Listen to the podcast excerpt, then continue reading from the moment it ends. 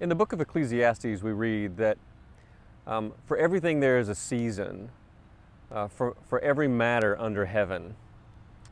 It says there's a, a, time to plant and a time to pluck up what is planted, um, that there's a time to, uh, to laugh and, and that there's a time to weep. Uh, there's a time to, to speak and there's a, a, time to remain silent, a time to embrace and a, and a time to refrain from embracing. Um, a, time uh, to mourn and a time to dance. There's a time to be born and there's a time to die. And you know, we wonder about that. We, we wonder about what's on the other side of this place. And that's something that people have always wondered. Um, anthropologists will tell you that, that every culture that has ever been has had some sense, there's evidence, some sense of the eternal uh, this, this conviction that, that even after we die, even after we've been put into the dirt, um, that there's still some life uh, to be lived. Uh, I read that uh, Australian Aborigines, uh, they believe that after death you go to, to some distant island off in the west on the horizon. Interestingly enough, the Finnish people, at least early on, they had this belief, kind of the same thing, that after you die, you go to a, a distant island um, that's in the east, just the opposite. Um, in Mexico and Peru and, and, even Polynesia, this, this idea that you die and, and you go to the sun or, or to the moon. Uh, Native Americans, uh, ancient uh, Babylonians and, and Egyptians. Uh, in, in, the, in the pyramids, uh, beside these embalmed uh, bodies, they would, they would find maps left there so, so that the person in the afterlife uh, could, could find their way into the future. The Romans believed that the righteous would go to the Elysian fields um, and that their horses would be grazing uh, nearby. And as Christians, uh, we have convictions about this too. Our belief that God is eternal, uh, God was and is and, and is to come. At, at most funeral services or memorial services that I officiate, I, I almost always read the text from, from Isaiah, where I, Isaiah pro- proclaims boldly that our God is the everlasting God uh, who never grows faint or, or weary. Um, so, we talk a lot about heaven, and, and I think we, we talk about it and it, it seems familiar to us. Like it's just this familiar ground that we're walking. And, and yet, I'm not sure that we really know what to expect. Uh, there's still a lot of wonder, there, there's still a lot of curiosity. The, the, Bible doesn't actually help us with a, with a whole lot of details. Um, maybe, maybe, they tell us uh, just enough. Um, uh, Jesus, he was, he was near death and he knew it. It was the day uh, before he was crucified. Um, he's talking to his disciples and he's telling them that stuff, you know. Um, it's going to get bad here, uh, and I'm going to die. And they're struggling with that, and so he's trying to comfort them, and, and he's, he's telling them, I'm leaving you. And, and I think that's in part uh, what they were having trouble with, that Jesus was leaving. But he says, I'm going to this place, and I'm going to prepare a place for you. And, and you know, that's, that's what happened um, the story of the ascension, uh, Jesus is literally lifted into the heavens and, and, into the sky. And it's like they, I don't know, when you try to imagine that, you can see the bottom of Jesus' feet. Like he's just literally, physically gone. And he had told them that he was going to prepare a place for them. So he'd come back for us and so that we could be where he is. Uh, the New Revised Standard Version says, Jesus says, um, in, in God's house there are many dwelling places. The King James Version says uh, there are many mansions uh, in, in God's house, uh, many mansions in, in heaven. Um, and so we wonder, what's heaven going to be like? Uh, years ago, when we, when we started the, uh, the new United Methodist Church uh, in the Winston-Salem area, we were in a warehouse. And, and we were actually starting this church um, to reach unchurched people. So, so uh, we kind of jokingly called it the rock and roll church. We were in a warehouse, and so one of the events that we wanted to have to invite our friends to um, was a Christian rock concert, and and uh, we found this uh, band from the from the region who, who came and, and they were really good. And I remember I don't remember what their name was the, the name of the band but I remember the guy. He was a big guy and had a big old beard. And, and I remember after the concert was over uh, we were cleaning stuff up and uh, he wanted my opinion he says he says um, there's another band that, that really wants the rights to the name of our band right now uh, I think they were both using it, and, and this other band was like maybe a few steps ahead, and they were they were becoming you know more popular. Um, and so this band uh, and and this guy, this lead singer, they were trying to come up with a, a, a, new name for their band, and he he was like, "What do you what do you think of this name?" He says, um, we, "We think we want to be called Big Mama Pearl," and I'm like, "Oh." Well, that, that's an uh, that's an interesting name. But then he then he began to explain. He says, "You know, at the end of all things, in the book of Revelation, when uh, John is on the island of Patmos and he's having this vision and he, he looks and he sees, uh, God shows him uh, a new Jerusalem, the holy city, coming down uh, from the heavens uh, onto the earth. And it's, it's made of, of pure gold and, and there's all this crystal and all these jewels and all this beautiful stuff. The, when, when you read in, in Revelation chapter 21, it says that the city the city walls that go around are 75 feet high and it's a square and they're 1,500 miles long on, on each side. And everything is made out of these jewels and, and all, all of this, this beautiful stuff. And so he said, um, on these walls, there are three gates on, on each side. And so you can imagine how, how big these gates are.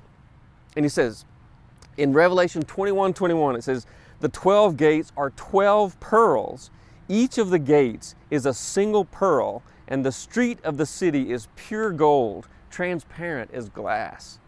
And he's like, That's one big mother pearl. and so they're going to be Big Mama Pearl. I've always liked that. The stuff that we value on this earth, like that's the stuff that God uses to pave the streets in heaven. It makes me think about today. You know, today is All Saints' Day. Uh, this is the day that uh, we remember all of those uh, members of our church, uh, but, but all of us listening, um, regardless of what church we belong to or uh, where we live. All Saints' Day is a day to, to remember um, those people in our lives who have died in, in this past year. And as I've thought about that, and as I've thought about us, like this has just been a, a, a really, really hard year to die. Uh, I feel tears coming to my eyes right now as I think about some of you who were separated from your loved ones because of COVID 19. Uh, people who had to die pretty much alone. Um, and and uh, we have to grieve alone sometimes with that. Anyway, um, it, it's been a really challenging time. And as we think about our service today, and and our, our text from the book of Revelation, it's a story that actually brings us some hope. Our scripture for today is one that's recommended in the lectionary for All Saints' Day. Uh, the book of Revelation is apocalyptic literature, which simply means that it focuses on the end of days or the end times. Uh, often it will talk about the, the suffering uh, and the violence on one, one end of it uh, and, and the salvation on, on the other. Uh, the language and the imagery can, can be fantastic and colorful. Um, but sometimes it can also be violent and, and frightening. It's important to remember in apocalyptic literature, uh, and, and for us, especially the book of Revelation, um, that is not meant to, to frighten, uh, it's meant to bring hope. Uh, that through the suffering and on the other side of it, there's great joy and there's lots of singing. Uh, it's written by John, uh, most believe. Um, he names himself the Apostle of Jesus. Uh, he is um, in exile on the island of Patmos. Uh, the, the, Romans were persecuting Christians in, in his day. And, and he says in chapter 1 um, uh, I, I, was uh, in the Spirit on the Lord's day. And then he has this vision. And, and he begins to, uh, to, to, take us through this, this journey. In, in our text, there is this enormous crowd of people, this great multitude they're from, from every nation, every race, every language. Uh, they're everybody. And it says in verse 14 that, that they're the ones uh, who have come through the great ordeal, uh, probably in, in reference to um, the Roman Empire and, and the bloody persecution that, that they exacted against Christian people. Um, and now here they are, this group. Uh, they know Jesus, uh, and they sing. That's what saints do. So Marvin Ellison is a is an Old Testament scholar, and he he kind of um, gets at this question of uh, who these saints are and, and kind of how they come to be there. Is it because they have uh, strictly followed the, the rules and the doctrines and the, and the ordinances of their faith? Or is it because they've taken responsibility for the world? That in following Jesus, they had this, this deep sense and awareness that, that to be a disciple is to be concerned with justice and, and peace. That the stuff on this earth matters. I, I read a story about a rabbi in, in a, a small village in Russia. And uh, this rabbi would, would disappear every Friday morning for hours. Uh, his his di- disciples would, would, would boast and uh, would tell people, yes, our rabbi uh, every Friday morning uh, goes to heaven and talks with God. Well, this, this stranger comes to town and he was a bit skeptical. Uh, so he decided to, to hide one Friday morning and, and see for himself. Well, the rabbi got up and had his prayers, and then he noticed he, he dressed like a peasant and picked up his axe and went off into the forest and uh, chopped wood, chopped a whole bunch of wood. And there was this widow who lived on, on the outskirts of the village. Uh, she lived there with her son who was very sick. And he took all this wood and, and gave it to this widow and her sick son and, and left it there um, and then went back home. Well, this, this newcomer uh, became a disciple of this rabbi. And now, whenever uh, he hears a, a villager proclaiming every Friday morning, our rabbi ascends to heaven, he quietly adds, if not higher. You know, Jesus talked a lot about the kingdom of heaven or the kingdom of God. In some of his first sermons, he says, The kingdom of God is at hand, that, it, that it's right now. There's a, there's a monk who lives in Albuquerque, New Mexico. His name is Richard Rohr, and he sends out uh, daily uh, devotional writings. And um, not too many days ago, uh, he wrote, um, If the kingdom of God is to come, then I've got to let my kingdoms go. There's a lot of truth to that. And I think on this special day, as we're remembering our saints, that's one of the things that marks them.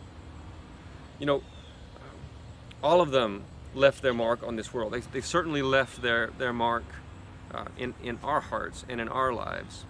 Uh, I, I, think about this list, a, a, really long list of those who were members at, at First Methodist. Um, the person in your heart might not be on this list. We're going to call them by name and, and light candles for each one. Um, we'll do that for our loved ones too. I, I, know I can I can go just down the road here and, and, and pull into this, this new Habitat for Humanity community, and it's and it's called Walton Woods.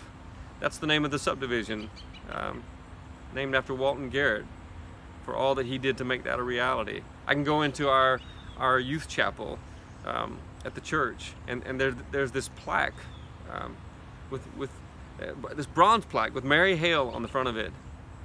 And we can look at that, that plaque and remember uh, the life of this beloved saint and all of the lives that have been impacted uh, by hers. I'll never go to Joey's Pancake House again with, without remembering uh, Carol Bryson and, and the joy that, that he brought in, into my life. Um, and, and on and on that goes. You know, when I hear the teachings of Jesus and the things that he says about the kingdom of heaven, I realize that I'm supposed to start singing now, today. And, and, and those that we remember, these saints that have, have left us, I think they help us to sing a little bit louder and a little bit more boldly and, and confidently. And we wonder what happens on the other side of this place. And I know that someday I'll, be joining them. I'll be in the choir with them, singing with them. Those who have, who have followed Jesus and who have let their kingdoms go so that his kingdom can come. And John says, For this reason, they are before the throne of God and worship him day and night within his temple. And the one who is seated on the throne will shelter them. They will hunger no more and thirst no more. The sun will not strike them, nor any scorching heat, for the Lamb at the center of the throne will be their shepherd. And he will guide them to springs of the water of life, and God will wipe away every tear from their eyes. Let us pray. Bless us, O Lord, this day with vision. May this place be a sacred place, a telling place where heaven and earth meet. Amen.